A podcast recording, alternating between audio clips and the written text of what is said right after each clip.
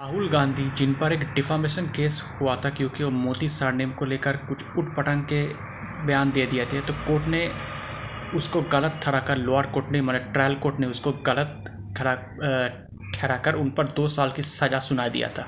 और इसके वजह से उनका सांसद पद भी ख़त्म हो गया था। अब दो साल तक वो चुनाव भी नहीं लड़ सकते थे।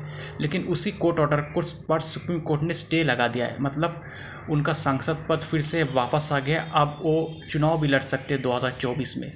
तो अब इस राय से कांग्रेस का पार्टी वर्कर्स, कांग्रेस लीडर्स बहुत खुश है। उनको लगता है कि जीत, देश की जीत है। राहुल गांधी के साथ न्याय हुआ है। अब जितना जल्दी हो सके वो पार्लियामेंट में वापस आ जाए, यही उनकी कामना है। हो सकता है कि अगले हफ़्ते क्योंकि अभी पार्लियामेंट का मानसून सेशन चल रहा है तो अगले हफ़्ते राहुल गांधी की वापसी हो सकता है, और तब देखना पड़ेगा पॉलिटिकल एटमोसफियर कैसा रहता है।